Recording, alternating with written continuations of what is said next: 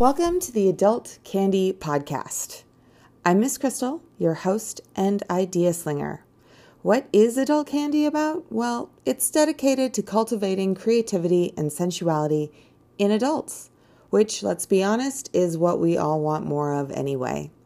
This exploration of mindful indulgence is in conversations with a very delicious mix of rebels, noted creatives, and sex positive advocates of an imaginative variety.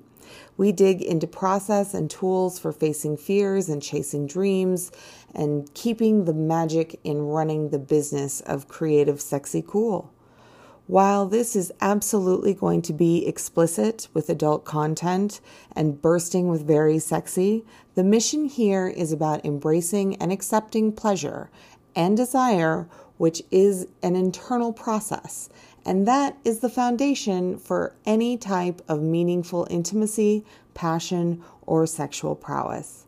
So, buckle up, or unbuckle, or buckle down, because in these very bizarro times, we absolutely can't go back. We go through. Matching, and so the level of pleasure I'm getting seeing your outfit and your hair, like with the art, is like achievement level like unlocked. like, I'm, like I'm gonna send I'm gonna send Paul a thank you letter. oh, all right, I'll take it. Um, good. Yes, actually, I was thinking about that. I was like, okay, should I go with like classic black or do I need a little bit of color?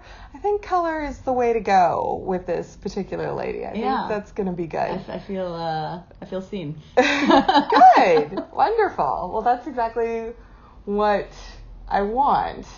Um, okay, so we are here and um, tell me a little bit. It's Amy Van Doren, right? My name is Amy Van Doren. Yep. Is that your real name or is that the? Uh, no, I was born. Well, I found my birth certificate, and it says Baby Girl McConnell on it.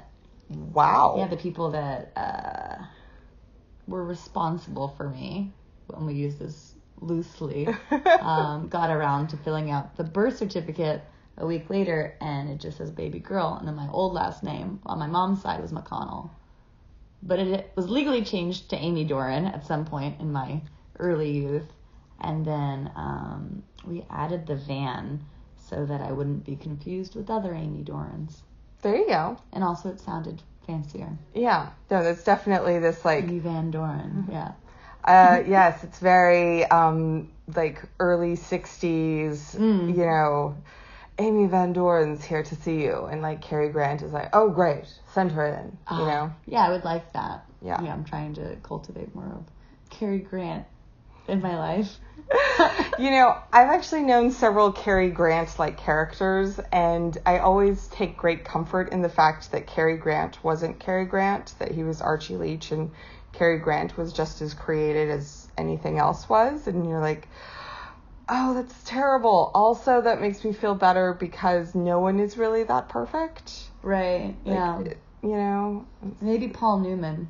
Yeah. I mean, Paul. Paul Newman might be that perfect. He really was. Yeah. Pretty spectacular. I mean, he did leave his wife to to marry um, uh, Joan Wood, uh, Joanne Woodward. Oh, interesting. I know, but, but he did love her Totally. Eh, that relationship and a race inspiring. Yeah, no, total relationship goals. Absolutely. That and like Gomez and Morticia. Like those are. Oh, they're so good at dancing together. I know. So good. I mean, like that's actually on my like, like would be list is like, can he tango? Does he even want to tango? Does he even have any understanding of how important tango is? Right. Well, maybe with the right partner, because I do. I have met less people recently that can tango.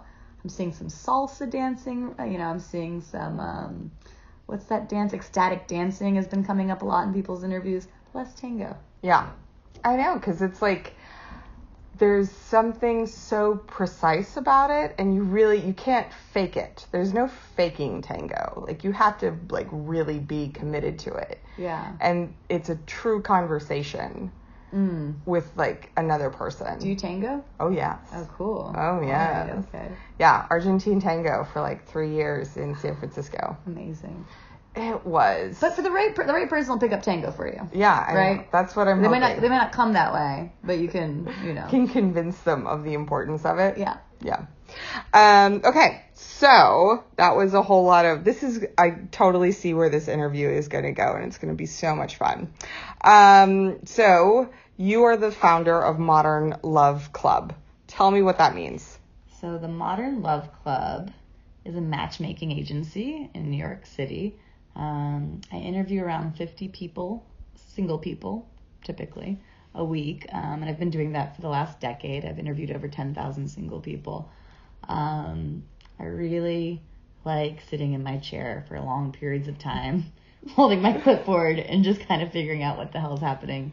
Um, and it's it's been a really interesting place to sit because you know everyone tells me everything, and I re- I really like that a lot. Um, Position of power. I like now that just I'm just so curious, you know. And if you ask people questions, they'll just answer them. It's wonderful.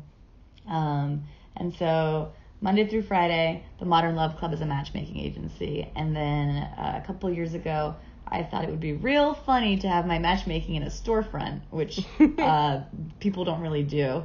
I mean, Yeah. there's not that many matchmakers to begin with, but definitely having a storefront in the East Village um, is definitely not a thing.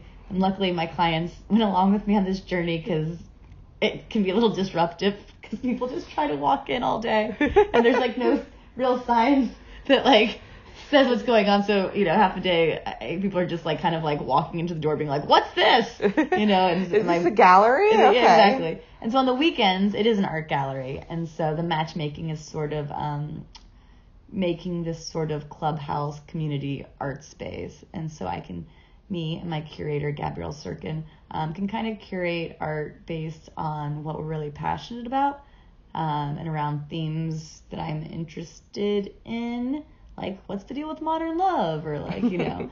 um, and so it's cool that we can kind of get to live in the art world kind of outside of the commercial uh, stresses of like having a gallery. So the love is supporting the art.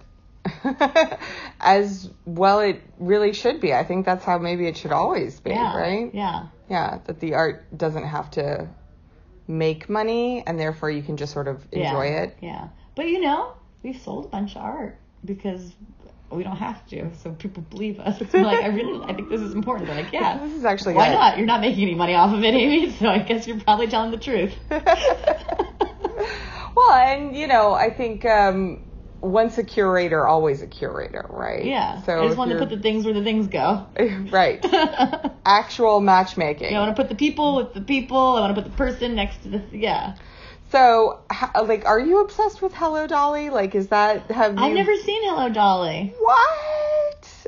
Oh my god. Yeah, I have a a, a trans daughter, Henry, who hangs out in the East Village. She's Uh-huh. 19 that I've been mentoring.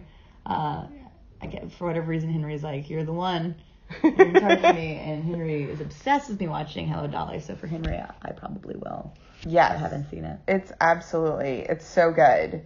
And there's just, I mean, Dolly Levi is like this matchmaker, and I don't know, I, I'm gonna really stay strong and not sing at least 12 bars of, you know, Hello Dolly. Oh, but that's not the matchmaker. Matchmaker. That's No, that's thing. that's um Fiddler on the Roof. Oh, I don't like that song. Yeah, no, that's not like a it. song that is I didn't- fun and exciting. It's uh, so Dolly Levi in Hello Dolly, like she plays this like kind of um, brilliant, sassy, manipulative woman who's trying to like she's a matchmaker for everybody else, um, and she's like the finder of things. Like she's the woman that can do everything, Yeah. and that's just like what she does. She just does everything yeah. and um, she has her eyes set on the well-known half a millionaire Walter Matthau, and so it's her adventures to getting him to fall in love with her. Well, I imagine it ends well because it's a comedy, right? yes. Oh, good. I mean, and as much as anything ends well. it didn't end with her dying at the end of the. no, it ended with her getting married. Yeah, classic. Yeah. Happily ever after, whatever that's supposed to mean. Well, I'm happy for her. what is your happily ever after? I mean, in seeing all of these uh, love stories. What does that mean to you? What an interesting question. I'm so used to asking the questions. um, you know, I'm at a really interesting time in my life where I'm single and it hasn't been very long, uh-huh. like maybe a month. Um, and I thought that maybe the thoughtful and uh, considerate and responsible thing that I would do for maybe a couple months is maybe bench myself from, uh, you know, any sort of unprocessed, you know, I just don't want to inflict trauma onto anyone before like figuring out um, what it is. It's interesting. I, I I've always been pretty open minded, but I, it's getting worse. My open mindedness. Um, worse as in like I'm becoming more open minded. Yeah, things oh. are. I like so these ten thousand matchmaking interviews. I've got. I thought I would get more definitive opinions on things, but instead I'm like, oh yeah, that could work, and well, that could work too. um, I don't know. As a child, it's so funny that I'm a matchmaker. I always imagined that I'd be a very successful businesswoman, and I would die alone in a bathtub full of jewels. But I wouldn't really be alone because I'd have two standard poodles that would. I only have one right You're now. You're halfway there. she's not a standard poodle. She's oh. a toy poodle. Anyways, so I thought that I would do all my business meetings from the bathtub with my like rotary hand phone. Okay. And that would be my life. That's um, not a bad sort of life. like a Iris Apfel character, or you know, just Got an eccentric older woman. Um, which I'm also halfway there because I'm half old and I'm already eccentric. Um, so that was my like vision for myself as a child. But you know, I've had so many nice experiences loving people, and so I'll probably continue to do that. Um, but I'm not particularly set on an outcome other than I have to think that they're making me a better person and I'm making them a better person and we're adding value to the world when we're together. And about outside of that, I'm pretty open on on where that goes. Hmm. That sounds actually wildly healthy. Yeah. Thanks. Everyone's super appalled that I'm a single matchmaker. They're like, "What?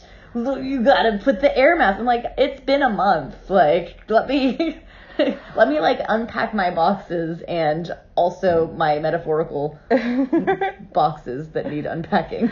yeah, I mean, I honestly, I, I assumed that you would be single. Like, it would be in my mind if you did love all the time and that was your job, like it would be not as much fun to do love like personally. Oh, interesting. You know, like, like the I mean, shoemaker's, the, the cobbler's son doesn't get fancy shoes. Get those shoes. Yeah, I once dated a like super fancy chef, and I got peanut butter and jelly sandwiches. You know, so it's like yeah. No, I, I really, I, I, I love, love being love. love. I love love. I love cultivating love. Right now, I'm a little uh, excited just to focus on other people's love for a moment. Um, but I'm I'm for it. Mm-hmm. But I'm also for like being single. I'm for like being super in touch with what a person needs and like having communication and skill sets in order to negotiate what you need. Where did that come from? Hmm. I don't know. I'm interested in. I think. Oh. Hmm. I, my obsession with communication and kind of negotiating these things is so after every date, I get feedback. So I call the people that went on dates. I'm like, hey, what happened with your date?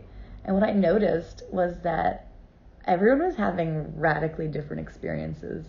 Um, Even between the two people dates, that went on the yeah. same date. And so whenever people would tell me a story about how their date went, and it sounded like maybe they were actually in the same place, usually that person would want to see the person again. Um, but so much of the time, people are having such radically different experiences.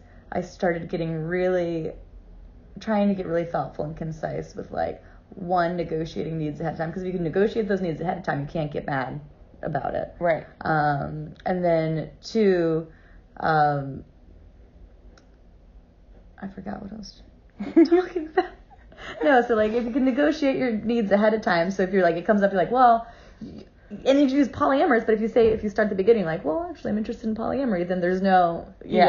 know, um, there's that, but also like you can solve anything with with communication, um, and we're all people, and even though everyone's different and they have all these different triggers, we can pretty much solve most things if we know how to to, to use our words. Hmm. which um, is a dying, a rapidly dying um, Yeah. uh, skill set, especially with online dating and sort of this binary thinking and um, people just kind of reducing themselves to the garbage they can buy or Yeah. you know people are getting they're, and then people are so mad right now everyone's so angry and so they're they're not they're really not communicating Right. um, Well, I, and I actually I had a question officially written down about this, but how do you get? Because I feel like people feel really entitled.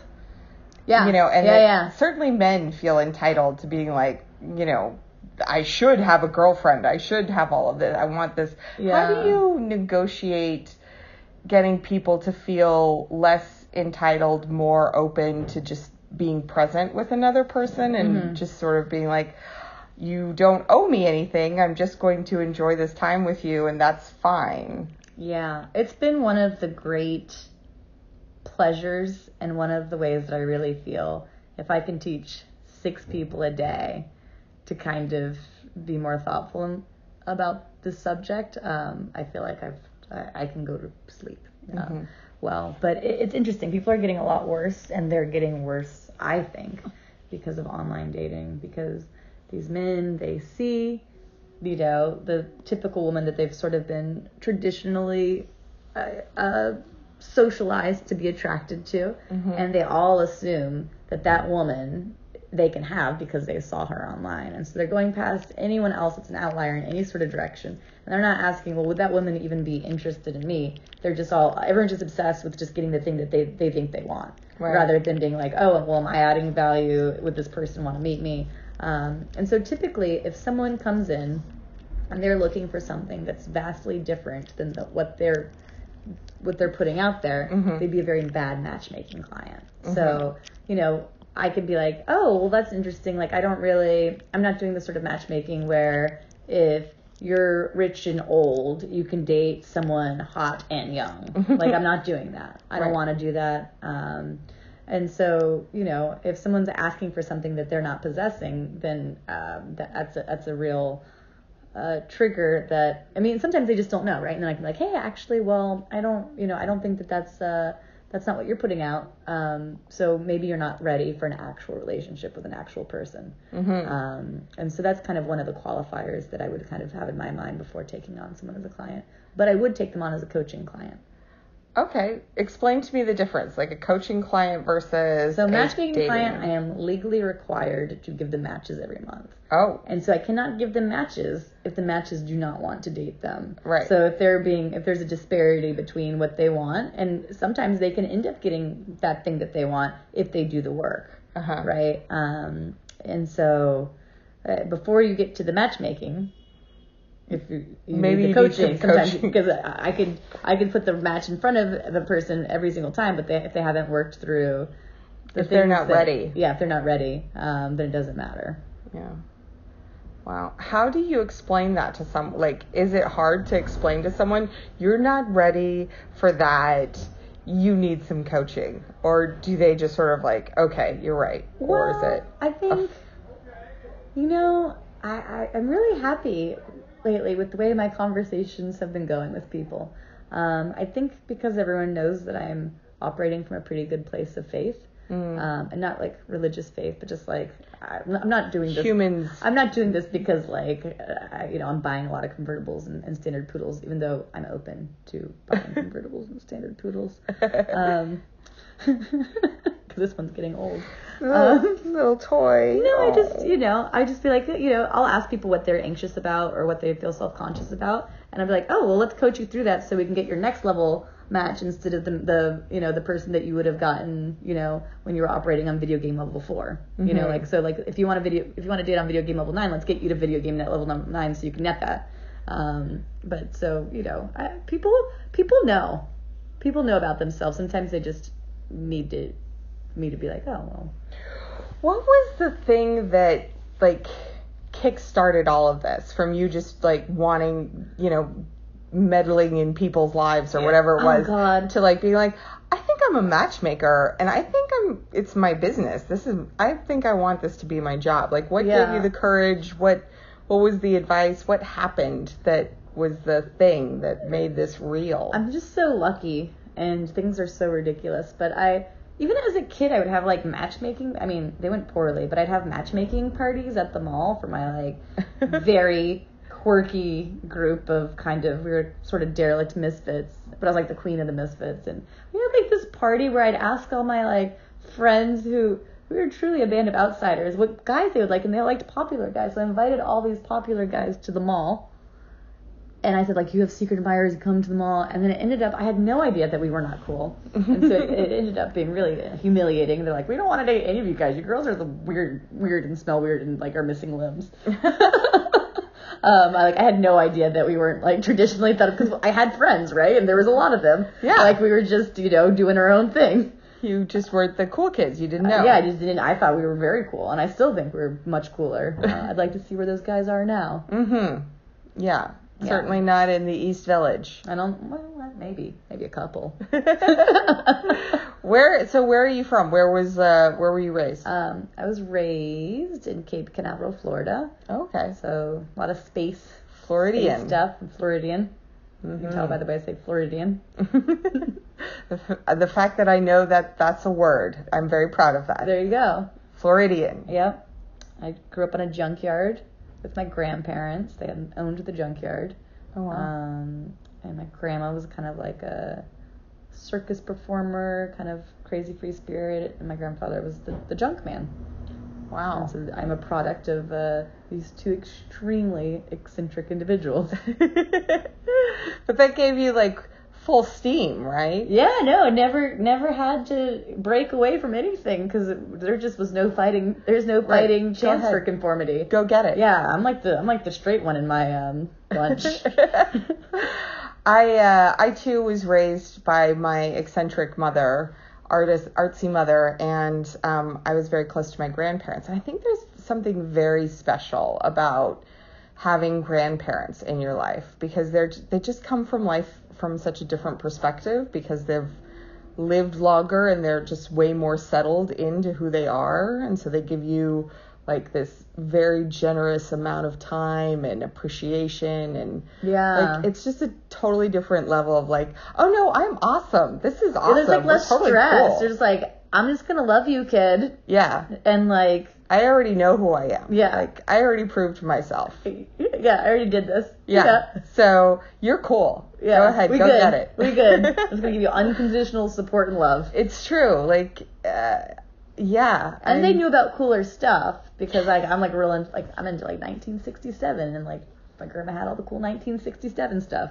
Um, so that was that was neat. yeah Yeah, yeah. So yeah grandparents are great. And if you don't have one, I'm sorry, but there's lots of old people in the East Village that are looking for all sorts of child figures, and I can con- I can connect you with a with that a could be a next a version of your yeah. uh, matchmaking Yeah. is the children to grandparents I, I do it all. I, I can I can find you a, a a older person that needs attention in the East Village if you don't have one. Okay, that's definitely something that you could come to the East Village for, Mm-hmm. right? Because I mean, the East Village is such a like it's changed so much. Because like the weirdos, I guess there's still weirdos Oh, here, but I mean they're kind of now in Brooklyn, No, right? Is no, no. So for a while, all the weirdos were in Brooklyn, and I lived in Brooklyn, and then Brooklyn got more expensive, and the East Village stayed the same price because the weirdos wouldn't leave, and so we're eh, they, they're just keeping it. We're keeping it real in the East Village. Um, we can't really. There's just You can't it's a certain it. grisly bunch, and there's nothing to be done about us. Okay, all right. We have like a fair. weird little Bermuda Triangle of. Uh, we're at the partic- this corner that I'm on, Mhm. on Ninth, uh, we have a long history of weirdos, and, and we're still here, and uh, it, it's it's it's thriving in eccentricities. Like I have a friend who has like a bra that she wears in her head with like light lights Did in you it. say a bra? She, she keeps her bra on her head. And she she's pink hair too. Um, yeah. Okay. We, we got we got some we got some good ones. Did you ever see the Linguini incident? No. oh my god. It's amazing. I wish someone could see you. it's like the most Cruella de Vil.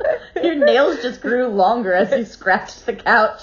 Don't eat me. Catch those puppies. Sorry, I sometimes get a, a tad dramatic. I have a bit of a flair.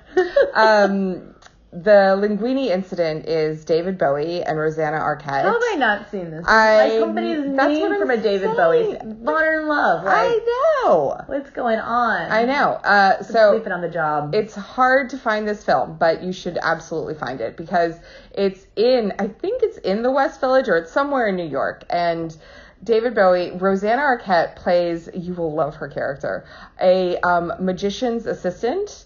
And she wants to be a magician herself, and she's obsessed with Harry Houdini.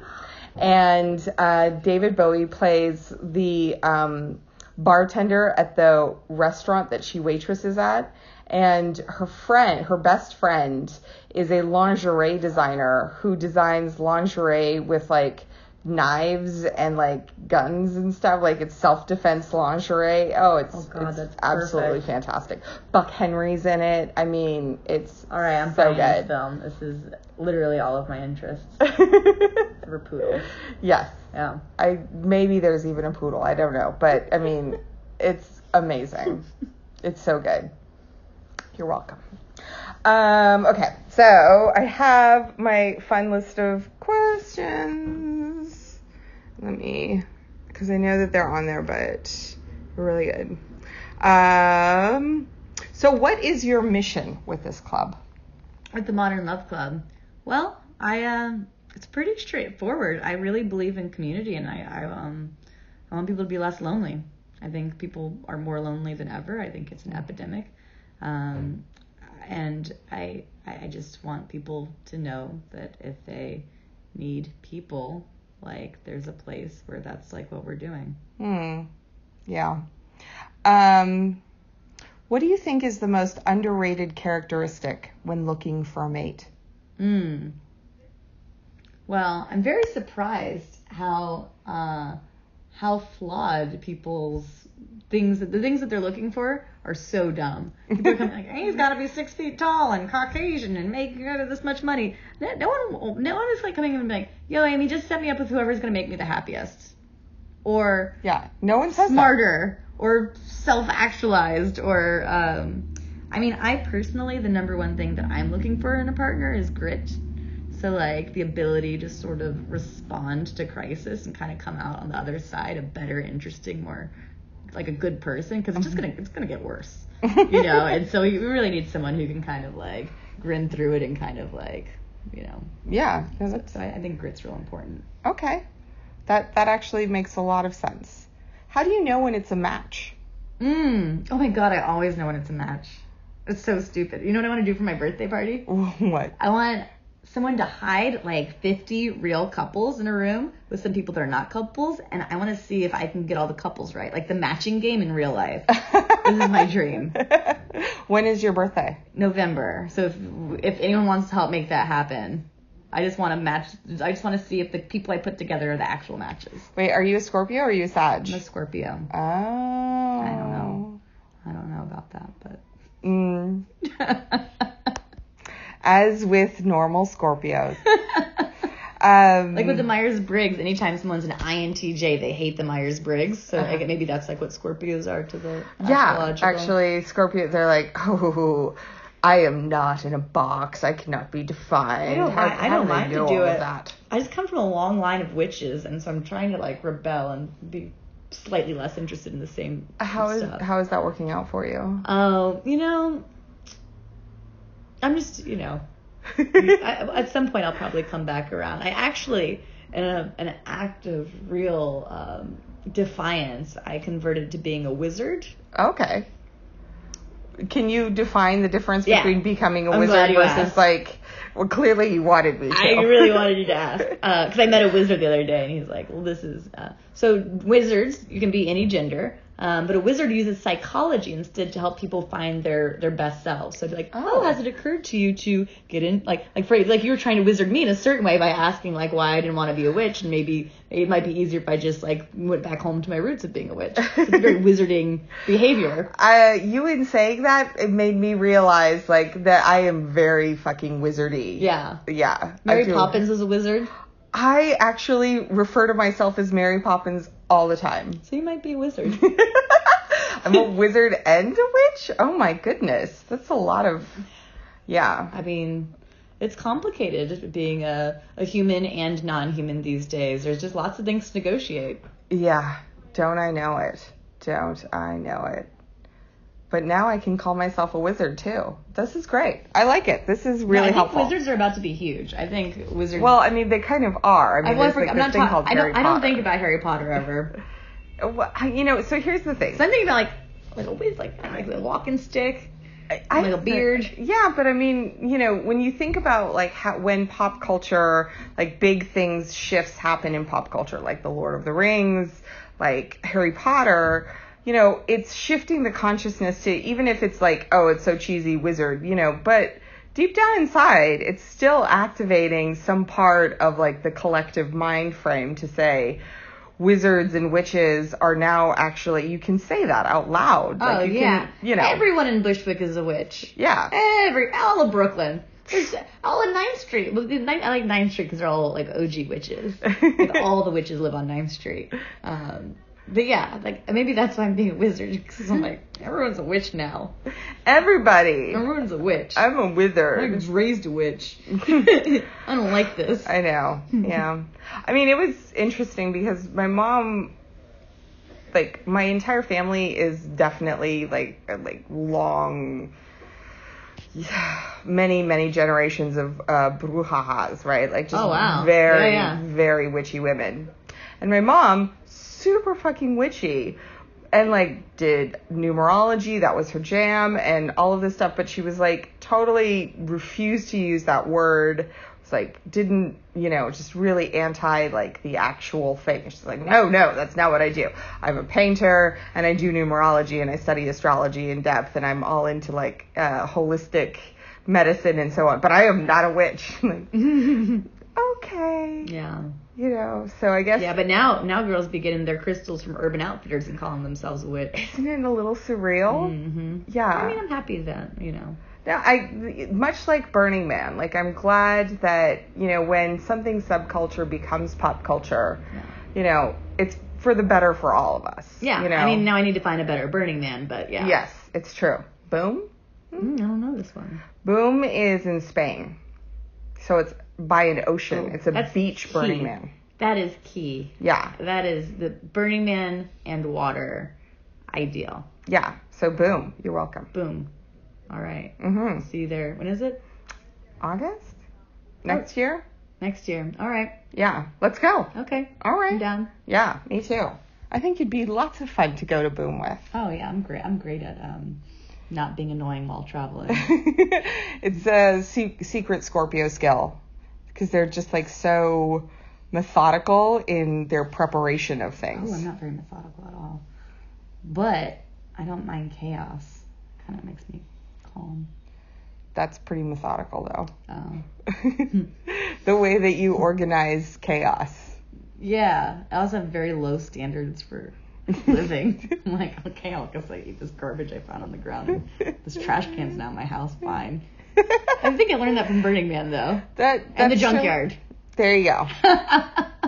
The the survival. It's okay. We're gonna get through this. yeah, yeah. Maybe that's why grit is your number one thing. Yeah, I just like I don't want to be with someone who's like, oh, I don't like my sandwich. Where's my roof?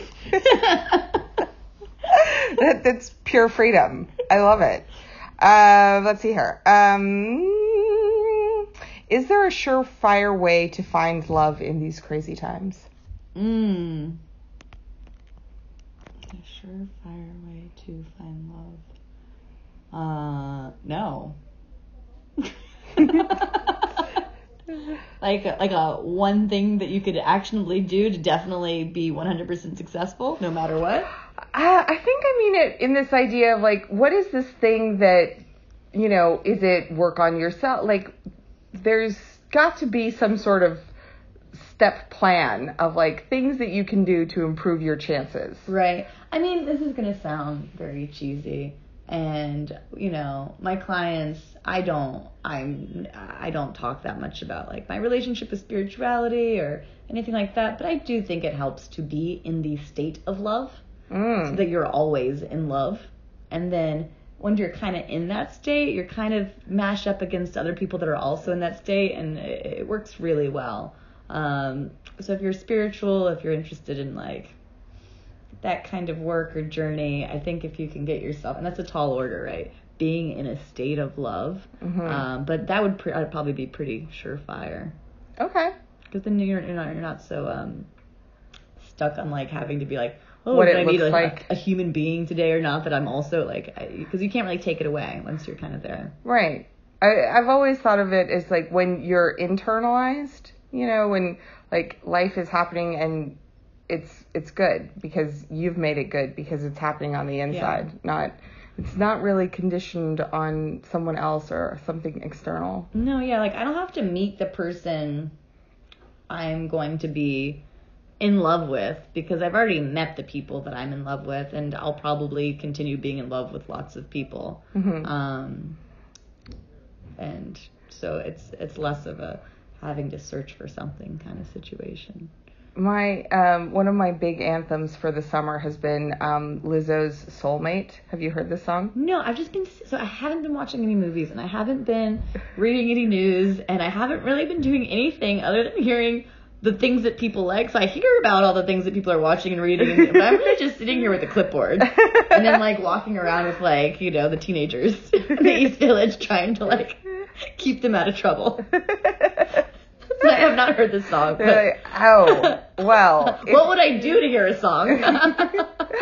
um, well, I'll just say this: Lizzo is an amazing performer, and she's really I don't even know who Lizzo is. Oh, Awful. man. where have I been? So Lizzo actually is a protege of Prince's, and she is a very she's a large black woman who is unapologetic for her largeness, for her sexiness.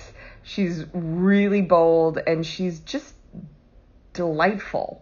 Like in interviews and when she's performing, she's so like open and vulnerable and she talks about, you know, her own struggles with like being um large and how much, you know, h- how much perception about who she is just like is this constant crushing weight and like how she has rebelled against it. I mean, it's really quite amazing. And the album that's out now is just it's uh, it's an anthem. Like the whole album is an anthem, but one of the songs is called Soulmate. And uh, basically the line is because I'm my own soulmate.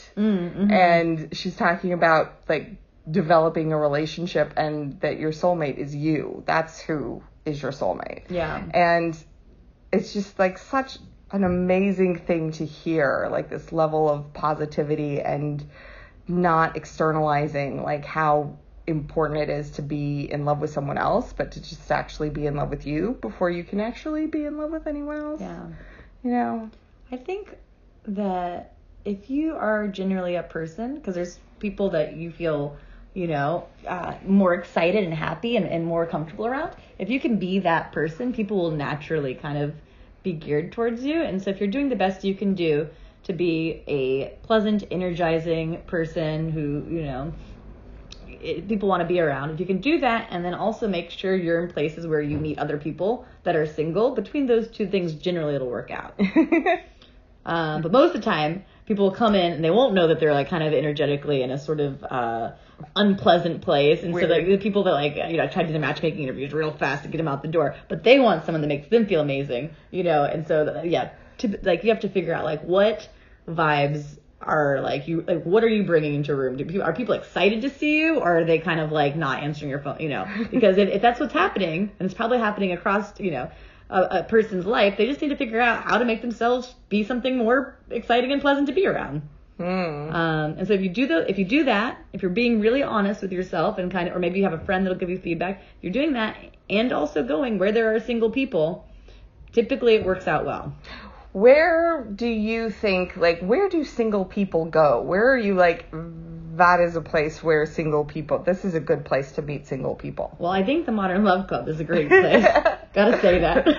I think I think Modern Love Club is definitely the number one place to meet single people. Um, I think that uh, if you have an interest, like a niche interest, I think having interest one is super important. A lot of people forgot to have interest recently, and I'm kind of worried about them. Um, I think conferences are a really cool place to meet people. Okay. Um, uh, you, know, I just got back from some sort of conference in, in Mykonos, and everyone was sort of like A digital.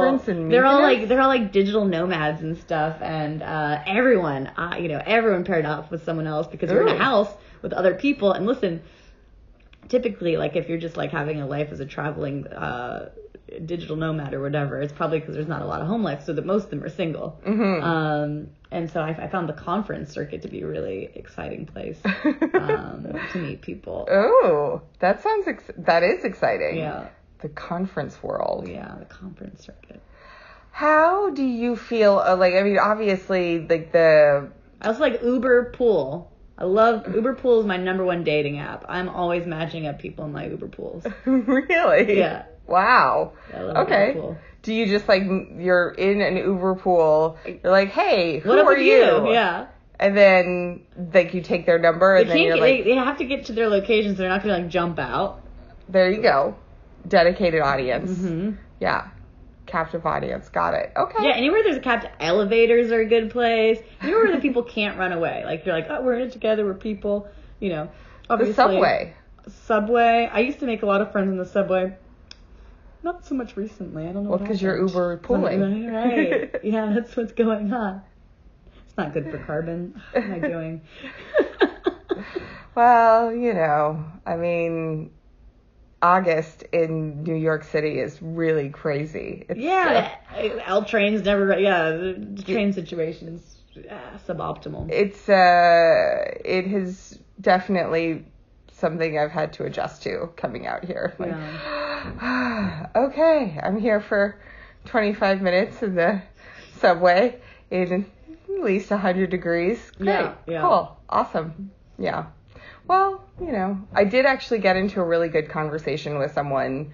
Just like I carry a fan around with me everywhere, Mm. and so I'll fan other people, and they just love that, and they're like, so "Oh, thank nice. you, that's so great." That's so nice. I offer them peppermint oil. It's like these people, you know. You're an angel. I just don't like. I mean, you know, I mean, I'm an old school raver, so you just always come You're like, prepared. do you have water? How's your trip? Like, what? This isn't a club. This is a subway. yeah, but I mean, we're all still oh, No, trying yeah. to get places. I think that's it what should it is. Smell is good. Extending that sense of community that you've learned from having niche communities to the entire world. And Yeah. so treating every single person like they're a member of your tribe and kind of extending the same sort of curiosity that you'd have anytime a new person is in your space. So like I meet a lot of people because I think that I am the mayor of the East Village. And so I'm like, hey everyone, just checking in. Like, who are you? Haven't seen you before. And because of that friendliness, it's not it's not like a I'm not hitting on people. Yeah. I'm really just checking it out. And so that earnest curiosity about people ends up having more opportunities to turn romantic, but it doesn't need to. Uh, I've always loved the phrase "real phony," like from Holly Golightly. Mm, you know, and I, I I think that there's really something to that, where it's just like you sort of conscientiously but also innocently just like want people to have a wonderful time all the time. Yeah. that's kind of like It's the best. yeah, like why wouldn't you want that? I Yeah. mean that's that's Everything was great about um the movie Breakfast at Tiffany's, except for Mickey Rourke's part. It seems Oh, like a, that was that did they should not just re-edit it and just take that part out. Yeah, it had nothing whole, to do with the plot. super weird Chinese fake. yeah, it's very myth. strange. Yeah, and you're no. like, oh, I love this movie. You're like, wait, what? Oh yeah, I know. I gotta read the book. That's de- definitely. I've never read the book either. I hear it's incredible and a little bit racier than the movie. As well, it should be. And I think he's more obviously a gay man. I think, think- he's like a gay man and like a sex worker, perhaps. Oh, I think they both are. Ooh, It's exciting. that is exciting. You know, I mean, I've always kind of been a little intrigued by the whole Truman Capote mystique, Mm. but I never actually like I. We had In Cold Blood at my house, and that just like looked so weird and depressing. cold blood. Yeah, Yeah. In Cold Blood. Very In large story glitter. about.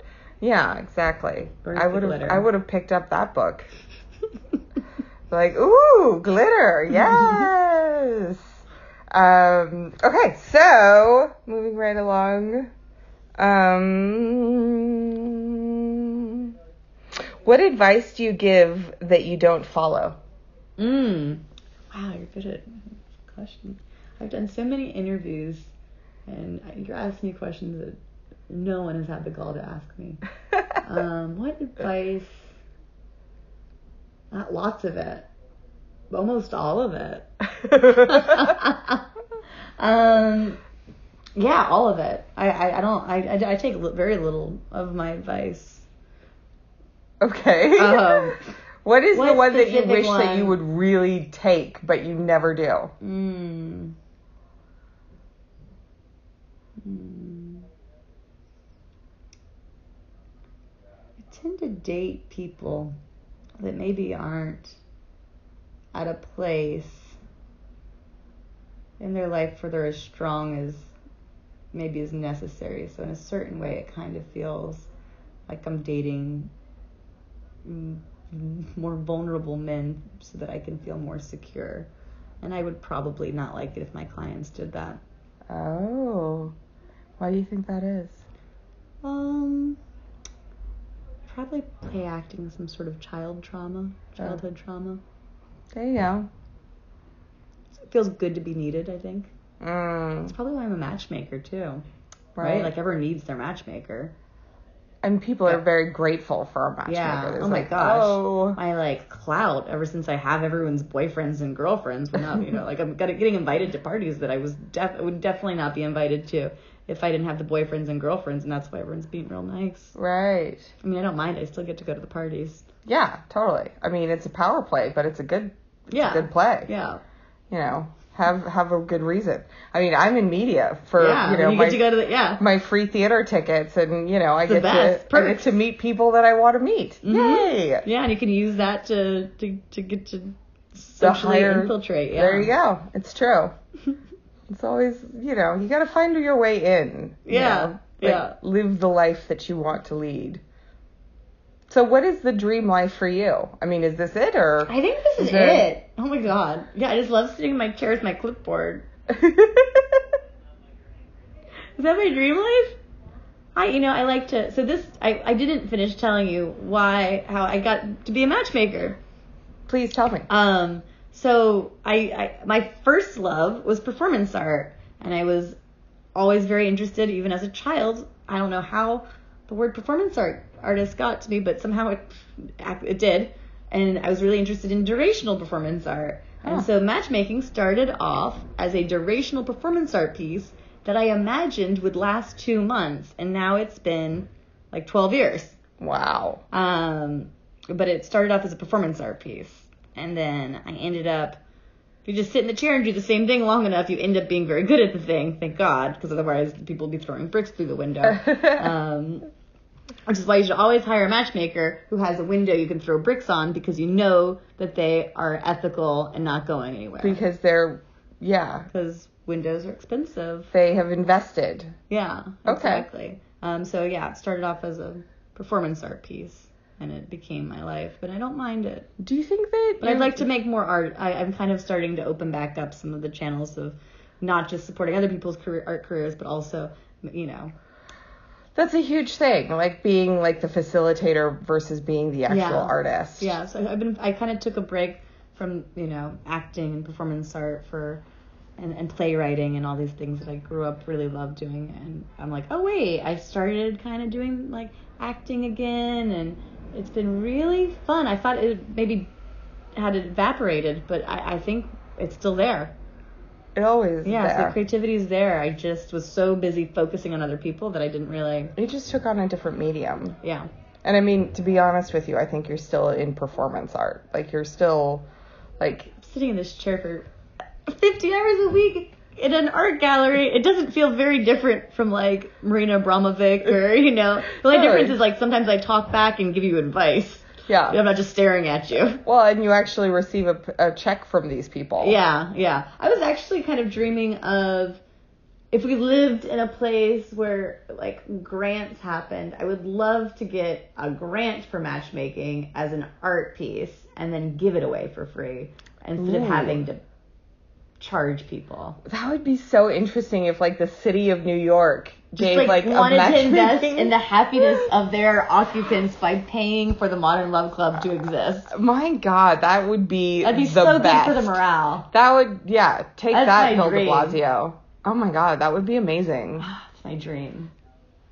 I I would help you work on that. I Yeah, think there should like be like a national matchmaker fund or Yeah, something. in China and Japan, the government because you know the love crisis is around the world, and we're sort of at a, a critical moment. Yeah. Um, and I'm very interested to see what's going to happen because um, the the thing the thing seems to be falling apart, and so I'm excited to see if people um, end up getting it together and romantic love uh, continues to exist in the way it has, or if they're going to invent something totally new and exciting and radical, or if they're all just going to shut down and just be in relationships with their fucking cell phones. We'll see. Right. I'm worried. Something about like robots or something. Sure, Or- yeah, like, yeah. Have you had experience with um I've never had sex with a robot. Oh, okay.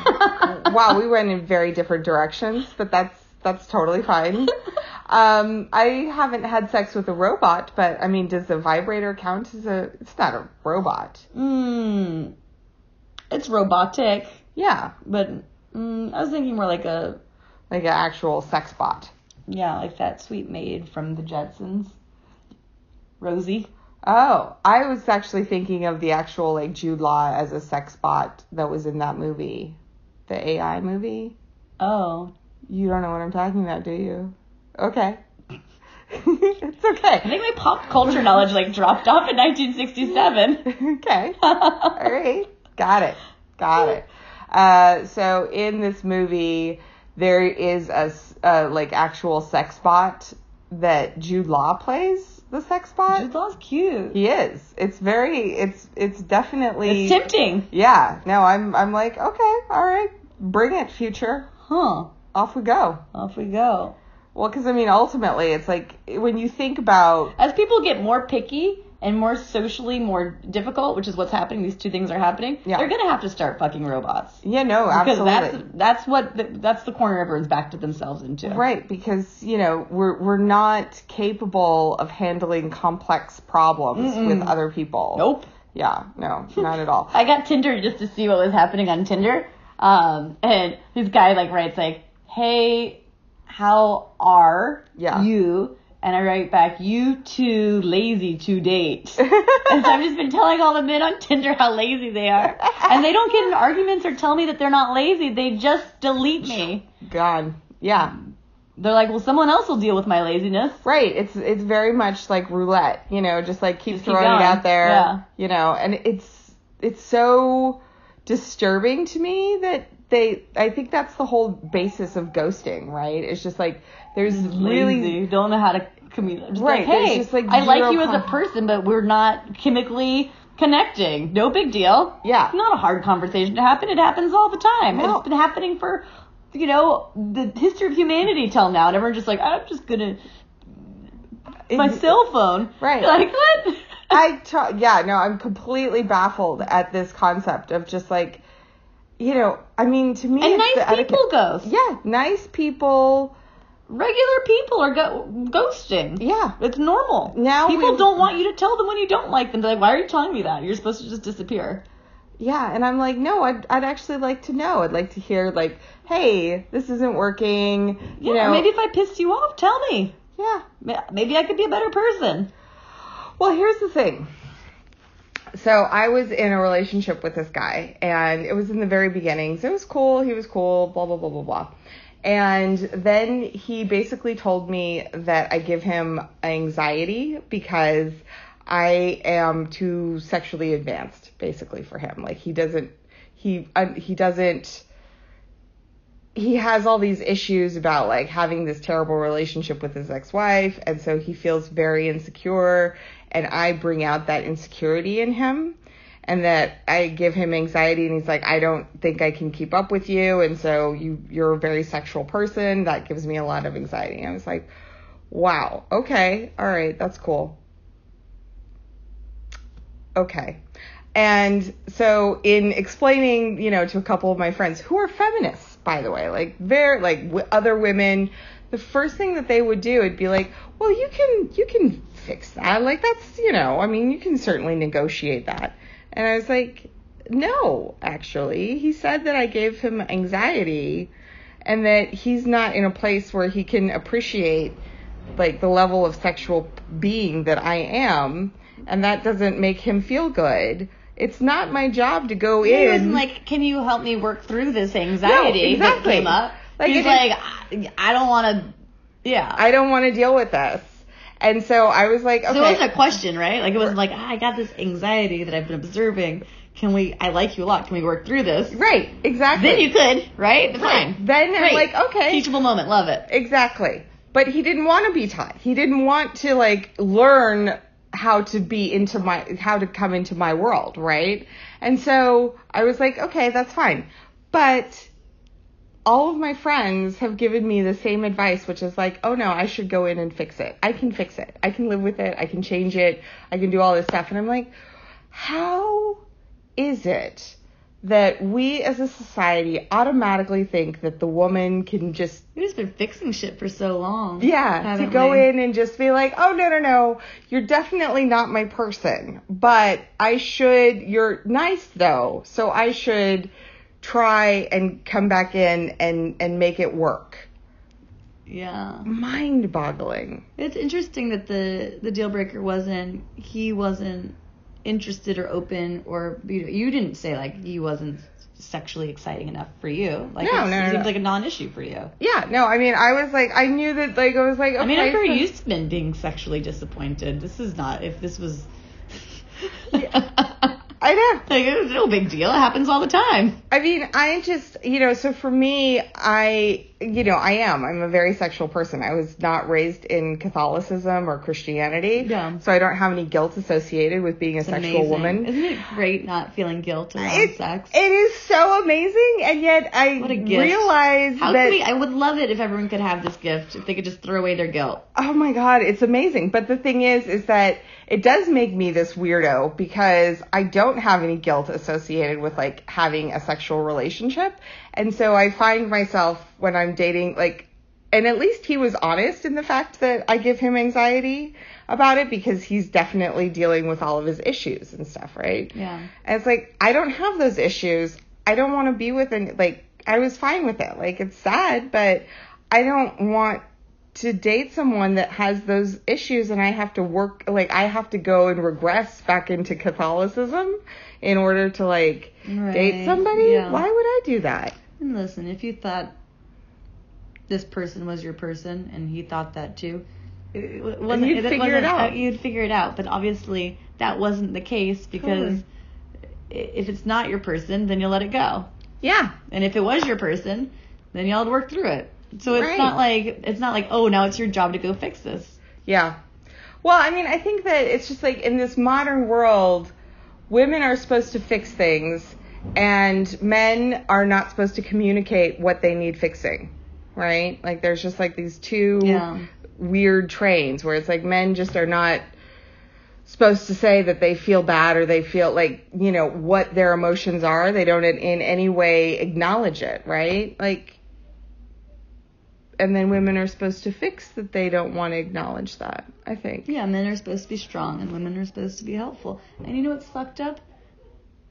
That whenever the genders are reversed, the woke feminist women that come into my shop are saying, "Oh, well, that person's beta, and I could never date them." So they're still picking their ma- their mates or their matches based on an outdated thing. Mm. Like like we're allowed to be strong and outspoken, but we're not allowed to have supportive or Right. sensitive men because oh, I'm just not attracted to that. They say, Ugh. and so I, I think that for me, the next step in feminism is sort of empowering women to think outside of the binary of wanting the strong, successful man, and you know have something like, well, if you're the strong, successful woman, maybe you can have the sweet, supportive male. Yeah. Like why? And like let's make a better term for it. Everyone's like, oh, the beta male. I'm like, no, awesome. Yeah. Like, and, and these guys are are not getting matched, and all the women are like, there's no guys. I'm like, yeah, they are. You've been ignoring him. He's been here the whole time. He's really nice. He's sitting right He's next sitting right- to he you. can hear you. I was uh, I was in Breckenridge for um, uh, I was in Breckenridge for their International Arts Festival, and the woman who was doing the curating and she does Breck Creates, really awesome, and she but she's like super like powerful like you know in charge alpha lady right super cool. So after the big festival thing, we all get drinks, and I meet her husband. And he's the most charming guy in that he's like, yeah, I'm not really ambitious. I stay home. You know, she's the one. She's she's doing her thing. And is he doing stuff at home that's helpful? Yes. Okay. Oh, he's totally like I'm. I'm cooking and cleaning and okay. doing that stuff. Yeah, someone's like, gotta do that. Right. And I was like, I want someone to cook for me and clean. My apartment's messy. Right. Or we can hire someone. It doesn't matter, but someone's got to do it. It's not me. Right. And I'm like, no, actually, that because he he had this moment where he sort of clearly was shy about the fact like what his role was and that he was you know the the homemaker and I was like, no, that's fantastic. The life sure negotiator making it work. Right, because you guys are in a relationship. She has a busy, like, you know, really taxing, super, like. And culturally helpful job. Yeah. She can do more good if she has someone to support her. Right, and not only that, you're not interested in any of that stuff. You're not trying, you're, you don't have typical associations with wanting to be this ambitious, yeah, you know, beautiful. successful, classic dude. Like, this is a great relationship. And he was like, he was visually relieved that I acknowledged his place in it and not being like, oh, why don't you have a good job or whatever? You should want that. It's like, no, right. be a supportive dude. What's yeah. wrong with that? Nothing's wrong with it. No, There's lots of different ways to make it work, but um, mm. yeah, if we um, if we want uh, if we want to change the conversation, let's really change the conversation. So really look at like what we're looking for as women in our matches and make sure that it's actually um, indicative of our values that we're wanting for ourselves. Do you ask like clients that about like what their values are? And do you find that they actually understand what that is? Like they have clear ideas about it? The more the more a person understands themselves the more likely they're going to be successful with us. So yeah i ask all of those. Um, and so you know a person to be more likely for a coaching candidacy would be something that we'd have to kind of develop that mm. with. Um, because you can't have a match if you are not a fully fleshed out character. Right. Um, there's no match because it's nothing. Um, and I, I find that people are just not as engaged with their own lives or their own narratives or their own taste and proclivities and, and, and curiosities. So there's not a character. And if you don't have a character, you can't match it with another character. Mm. Um, and so I actually think that the more, even if you're eccentric or um, an outlier in a lot of different ways, it's easier to find the match because you know it's the match. Right. You know? Yeah. Um, but I forgot, I forgot it. um, let's see here. What is your best advice to keep a relationship healthy? Mm, my advice to keep a relationship. You know, I'm really good at getting people in those relationships. I, how do they stay in how them? do they stay in them? Well, I can give some practical feedback. Um, I, I think that for me, I'm really interested in teaching people how to love people the way they need to be loved rather than the way that you want to be loved. And mm. so, like, if your partner is the kind of person that uh, needs to be touched a lot or um, communicated with a lot, giving them what they need rather than what expecting what they want, what you want, right? And so acknowledging um, that people speaking, want different things. Speaking in the same language that your partner is. And so if your person's a very visual person, leaving them visual reminders of your love. If a person's very physical, so not just what you need. I, I think that that's really helpful. And then also figuring out and don't go too far on this obviously but you know what value am i bringing to the relationship how can i what kind of actionable things can i do to make this work and thinking thinking of it as the relationship as an entity outside of just the two of you and a thing that you can kind of actionably um, make better. Mm. Mm. That's good. Um, what do you do for yourself to keep creative when your day job is living the dream? Mm. I like to, well, I really like to do LSD and dance. I doing a lot of LSD and dancing, although I'm on a pretty intense cleanse of everything hedonistic in my life for a couple months, um, which is also interesting in its own way. But yeah, I like to wear crazy outfits and, and face paint and dance wildly and nakedly and sort of imagine that I'm a vessel being occupied by something bigger and more magical and just like a wild Dionysian creature just kind of dancing sort of my cre- creative expression. That sounds amazing. So yeah, that's what I kind of do to keep those juices flowing. cool. I wonder if my clients know they do LSD. they do now. Maybe they'll trust you even more. It's like, oh, she's gotten direct vibes from Dionysian herself. yeah.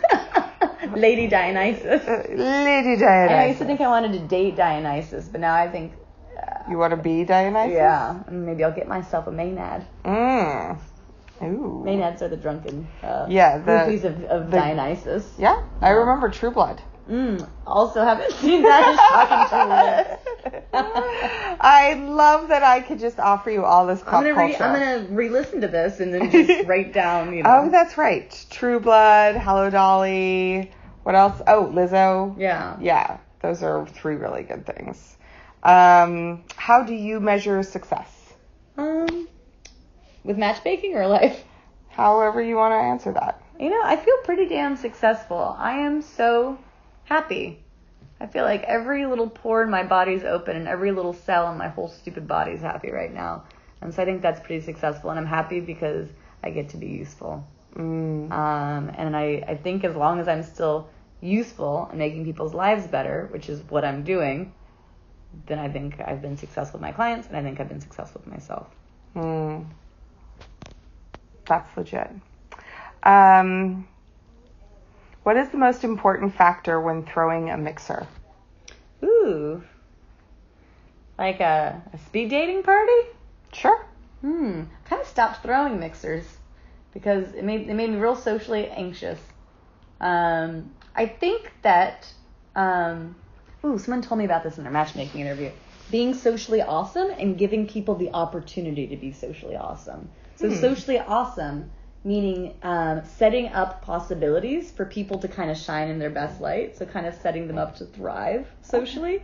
Um, and then so if I'm throwing a mixer, setting up people just to look and kind of really operate from a place, place of creativity and openness so they can connect with people. So kind of rigging uh, uh, uh, an environment of, of openness and, and, and freedom and acceptance so people can actually connect in more authentic ways, That sounds like a really good party. right? Yeah, I'd go to that one. Um, let's see here. Do you think people? Uh, oh wait, you actually answered this one. All right. What has surprised you most in this adventure in love? Mm, what has surprised me the most in this adventure in love? I'm pretty surprised every day. I, I'm kind of in a state of awe in general. Um, I think I was surprised when I started. Things were different because it's been over a decade now. And so I was surprised to find that technology um, has brought people further away from sort of this goal of, of, of finding romantic love. I think it's been really destructive. And I thought, certainly when online dating became more popular, that who would need an old timey matchmaker using pieces of paper that she's stockpiling in the back of a mop closet to find matches? Like I thought certainly, and I was happy. You know, it's fine if I don't if I don't have to be a matchmaker. That's fine. I'll do something else. Um, but I was very surprised to see sort of how our technology um, and our relationship to technology has failed us to um, connect to the one thing that everyone's kind of looking to connect to. Mm, yeah, truly, technology doesn't help in getting people together. No, I mean it can, but um, it's it's less empowering than I had hoped. Yeah.